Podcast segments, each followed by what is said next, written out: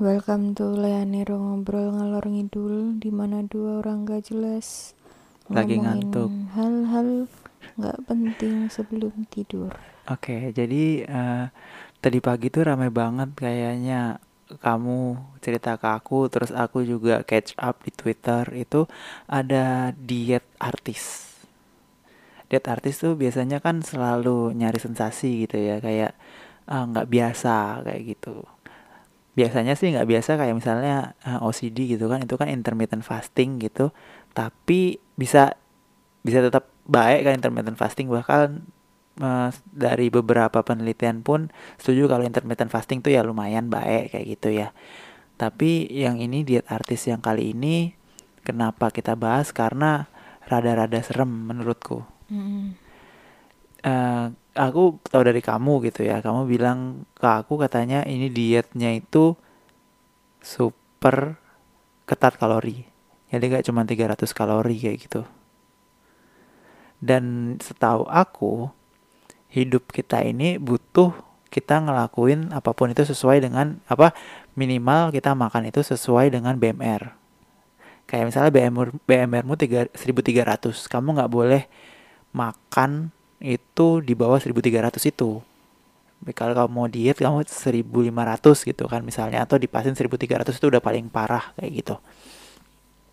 Jadi harus diingat kayak BMR tuh 75% dari kalori harianmu. Ada sisanya kayak 25% itu bisa jadi karena aktivitas kamu biasanya kayak jalan kaki ke WC, jalan kaki muter-muter kayak ya pokoknya kegiatan kamu sehari-hari itu biasanya ngabisin sekitar 25% dari kebutuhan kamu hidup kayak detak jantung, nafas itu semua ngabisin energi. Bahkan tidur pun itu tetap ngabisin energi kayak gitu. Yang bikin bahaya dari kalori defisit sampai segitu besarnya kamu cuman makan 300 kalori itu kamu bakal ngerusak metabolisme ya. Eh, dan kamu itu kenapa aku bilang ngerusak metabolisme? Bukan karena metabolisme berubah cuman masa ototmu pasti bakal hilang banyak karena kamu makan cuma 300 kalori gimana caranya protein itu bisa terpenuhi? Dari kamu cuma makan 300 kalori. Kalau kamu makan cuma 300 kalori nanti kamu turun beratnya tapi lean massmu juga hilang. Jadinya suatu saat kamu bakal naik lagi dengan mudah. Setelah kamu naik beratnya dengan mudah juga kamu bakal turunnya lebih susah lagi kemudian hari. Karena lean massmu itu udah hilang terus kamu waktu naik berat badan tuh nggak nambah lean mass lagi. Kayak gitu kamu ada yang pengen kamu tambahin nggak? Kalau mau sih mending dibacain dulu aja yang dari ahli gizi itu yang dia habis ngebaca bukunya si Tia supaya eh, Ada di yang mana? Ada dengerin di yang mana? nggak ngerti itu. Oke, kenapa rame ini? Jadi si Gizipedia underscore ID udah ngebahas. Jadi aku coba bacain tweetnya ya. Awalnya bingung kenapa beberapa pasien mulai tanya, Mbak emangnya sayuran bikin gemuk ya? Respon pertama terpikir paling tabu budaya. Biasa ada- pada beberapa orang. Makin lama tambah banyak pertanyaan serupa. Lalu ketemulah salah satu penyebabnya, yaitu sebuah buku diet viral. Jadi ada bukunya ini, The Journey of Hashtag Fit. Nah, nah, nah. Usai membaca halaman 4041, saya mulai paham mengapa banyak yang bertanya apakah sayur bikin saya gemuk. Halaman buku ini amat sangat perlu diluruskan. Paragraf ke-6, oh iya, tahu nggak sih kalau sayur bisa menghambat penurunan BB? Loh, speedless seumur hidup baru ini saya dengar statement kayak gitu. Di buku tertulis dokter tidak mempermasalahkan kalau nggak suka makan sayur ya nggak usah dulu, speedless lagi. Mengingat sejak kuliah mati-matian membuat inovasi agar sayur bisa dinikmati yang tidak suka. Rasanya semua usaha ahli gizi di edukasi masyarakat jadinya percuma. Makanan berserat mengganggu bakteri baik dalam tubuh. Hah? Ini tidak benar. Cara kerja serat pangan bukan begini. Dua, bakteri baik yang terganggu tidak menyerap nutrisi penting dari lambung dan usus. Ini keliru. Tiga, makanan berserat menyebabkan perut kembung dan diare pada beberapa orang. Salah juga penyebab kedua penyakit itu bukan serat pangan. Eh tapi bukannya serat emang bikin kembung ya kalau dikonsumsi secara berlebihan. Jadinya kayak dibahas lah buku itu kayak banyak banget salahnya dan yang paling penting ini nomor 4 nih menurutku. Kurang dari 500 kalori sehari. Jam 9 makan melon 50 gram. Jam 12 nasi 2 sendok makan, ayam tanpa kulit, ikan laut 40 gram. 15.30 putel 1 buah. 19 sama dengan jam 12 omega plus omega 3. Jam 21 putel 1 buah. Putel apa sih? Terus setelah dihitung dietnya cuman habis ini dia hitung kayak 360 kalori. Dokter ini ngebahas dan ngepake banyak banget sih kalau kalian pengen lihat lebih jelasnya dan emang dia jelasin secara ilmiah nih bisa dilihat di tweetnya Gizipedia underscore ID di Twitter. Pokoknya kayak gitulah. Terus ya kayak uh, ilmu diet itu sekarang itu nggak nggak murni punyanya para ahli aja ya. Bahkan ka kalian misalnya bisa lihat di YouTube gitu banyak banget yang nge-share ilmu-ilmu soal diet dan itu tuh nggak sekedar kayak uh, suka-suka gitu, tapi ada papernya. Kayak misalnya kalau kalian pengen mampir ke Jeff Nippard atau ke Jeremy Eider dua orang itu menurut aku nggak pernah ngomong sembarangan semua ada basic papernya jadi kalau misalnya kalian pengen belajar diet dengan apa sumber yang bentuknya video karena lebih cepat nyerapnya ya jadi kalian bisa nonton kayak Jeremy Eider atau Jeff Nippard kayak gitu. Dan yang perlu diingat sih um, apa yang Tia alami itu dia sendiri juga udah tulis sebenarnya bahwa itu semua udah dia diskusikan dengan ahli gizinya dia dan dokter pribadinya dia dan itu program yang dibikin khusus untuk dia. Katanya sih waktu itu dia beratnya kalau nggak salah 74 kg dan udah masuk ke obesitas uh, jadi kayak dia makan itu emang super defisit karena dia pengen turunnya cepet. Dan setelah itu dia turun sekitar 25 kilo. Dalam waktu berapa lama itu? Nggak tahu. Aku nggak ngikutin IG-nya soalnya. Nah, terus um, yang orang yang orang-orang tidak pahami adalah itu kan perjalanan pribadinya dia. Dan juga yang dia tidak pahami itu kan jalan pribadinya dia ya. Kenapa kok harus dia sampaikan gitu loh menunya dia tuh apa aja? Dia emang bilangnya kayak jangan ikutin ya ini buat aku pribadi. Dia kan bilangnya gitu, tapi dengan cara dia posting itu dia dijadikan sebuah buku dan dijual itu kan uh, yang nggak bisa menutup kemungkinan kalau orang-orang bakal menelan mentah-mentah kan mm -hmm. hal yang seperti itu jadinya mungkin banget di luar sana bakal ada anak-anak yang menelan mentah-mentah dan langsung ngikutin metode diet yang katanya dia kan specifically didesain untuk dia kan. Dia yang obesitas saat itu gitu loh.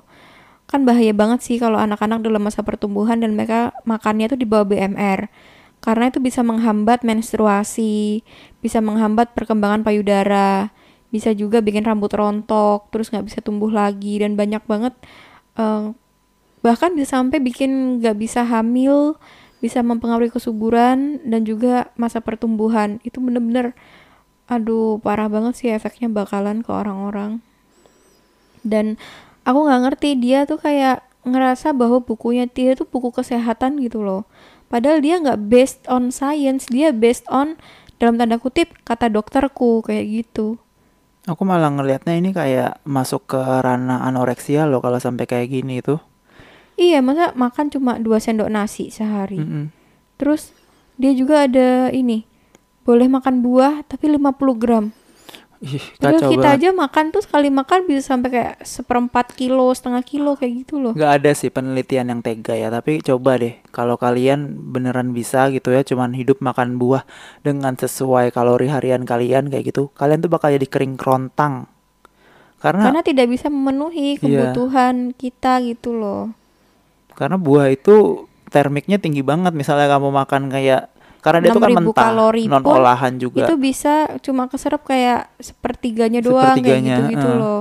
Karena tubuh kita tidak bisa mencerna sebanyak itu sebenarnya. -hmm. Beda sama kalau kita makan uh, lemak daging Iya kan gitu. itu daging kan kita masak kan karena kita masak dia melalui proses setelah melalui proses itu jadi dia bakal bisa dicerna uh, jadi dia bakal kehilangan termiknya hmm. jadi misalnya awalnya 2000 kalori daging mentah sama 2000 kalori daging matang itu tuh beda, beda. 2000 kalori mentah itu lebih dikit yang bisa diserap tubuh dibandingin yang matang kayak gitu jadi iya, energi jadi makin banyak. banyak proses yang dilalui oleh suatu makanan itu -hmm. sebelum kita makan itu dia akan semakin terserap mayoritas oleh tubuh kita gitu kan. Hmm. Makanya untuk yang diet emang disarankannya yang tidak banyak melalui proses, ya, proses ya supaya iya. yang terserap di badan kita juga tidak sebanyak itu hmm. kayak gitu. Tapi ya jangan sampai bikin kayak makan buah cuma boleh 50 gram gitu kayak itu cuma satu gigit doang kan Iya. padahal tuh kayak kita tuh rasanya buah sayur itu kan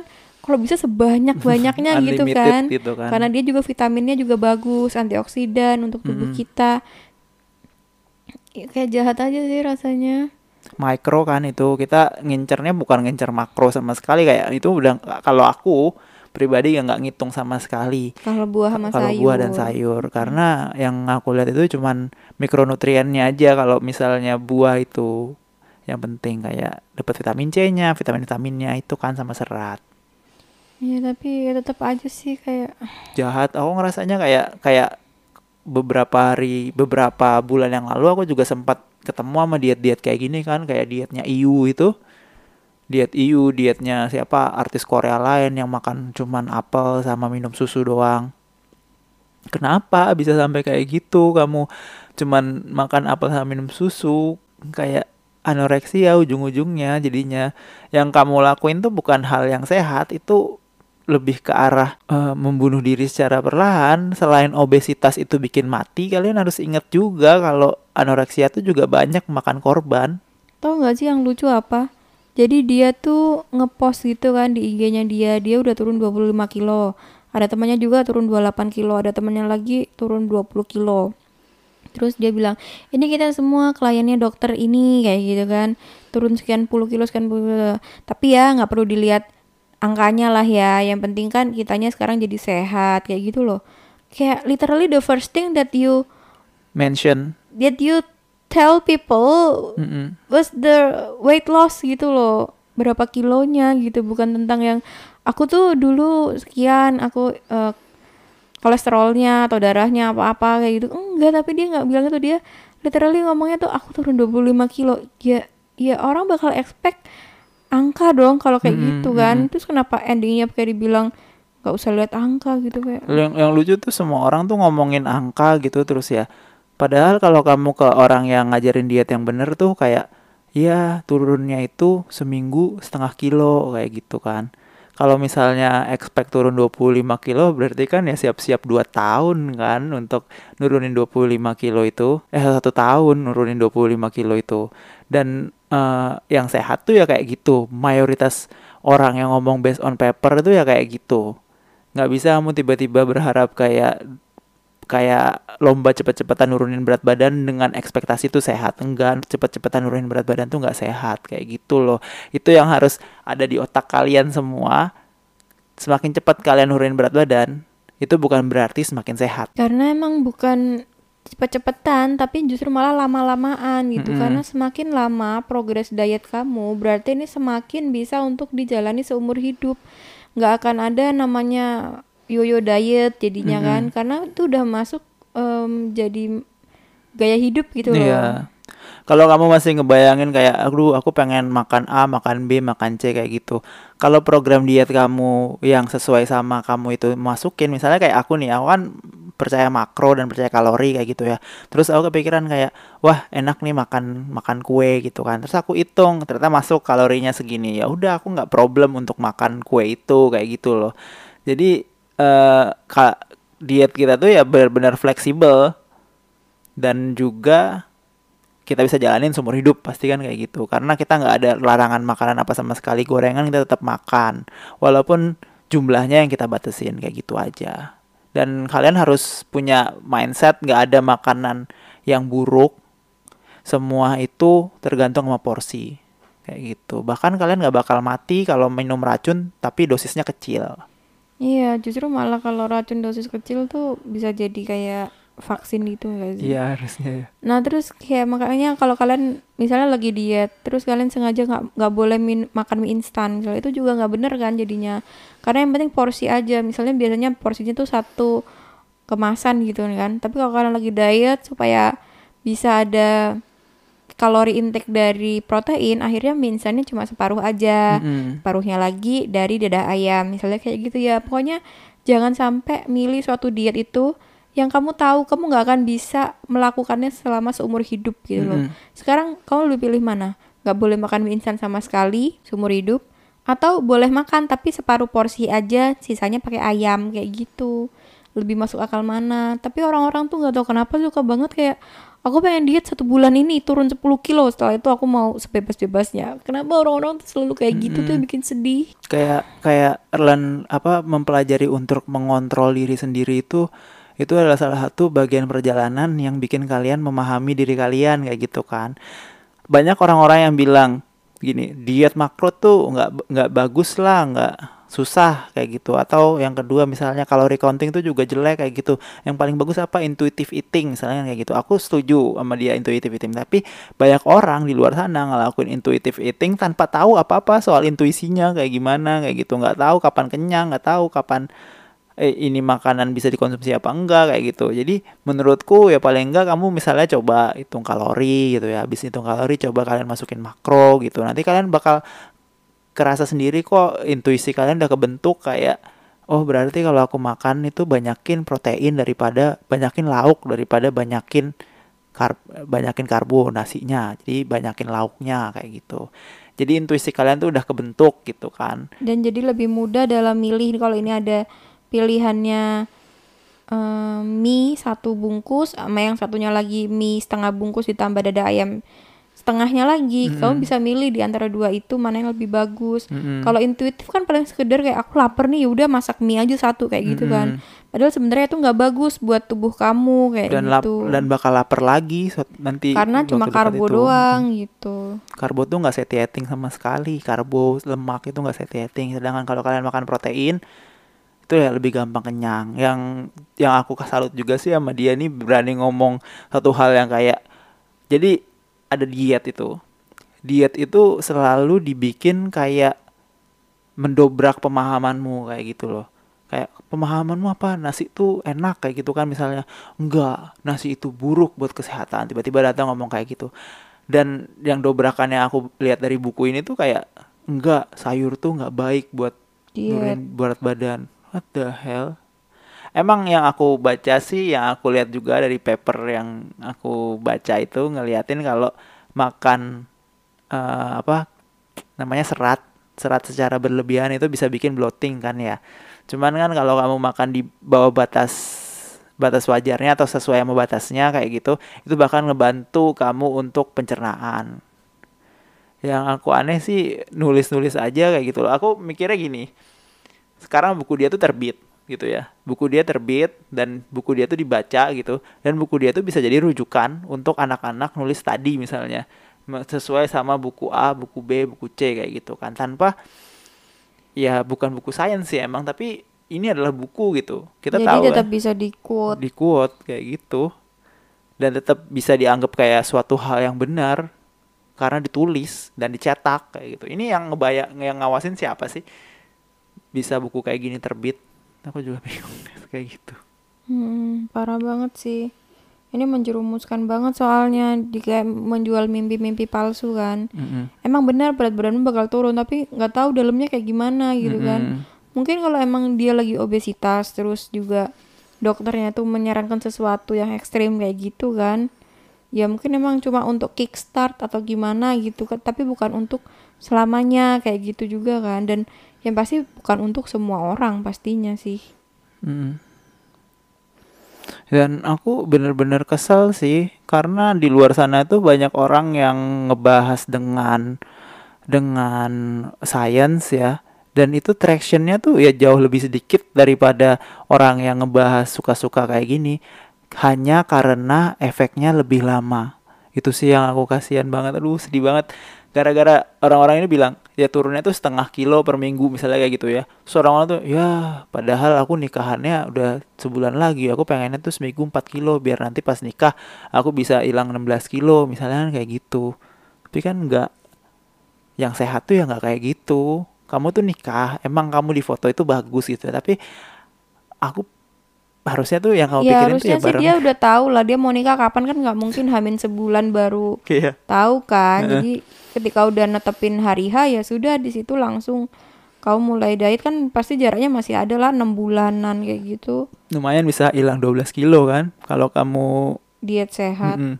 terus diet sehat loh bukan diet bukan diet diet kayak gini yang kamu turunnya tuh kamu masih ninggalin lin mesnya jadi kamu bakal susah naik laginya kayak gitu kalau kamu kayak gini ya 300 nih ototmu tuh hilang lang lang abis Ya, jadi nanti nggak akan ada lagi yang membakar lemak kamu ketika Mm-mm. kamu diam. Karena yang bisa membakar lemak itu ya otot. Kalau kita lagi diam dan tidak lagi berolahraga gitu loh. Mm-mm. Kalau ototnya hilang ya udah nggak ada yang bakar akhirnya bakal ketimbun. Kita lihat aja nih Tia nih. Berapa tahun lagi nih. Pasti balik dia. kecuali dia tetap jaga pola anoreksia kayak gini sih Kalau dia tetap anoreksik gini terus ya. Hmm, bisa Sehari meninggal. makan 300 ya. iya Orang-orang aja bilang, anakku aja yang empasi, mereka makannya jauh lebih banyak dari ini gitu loh.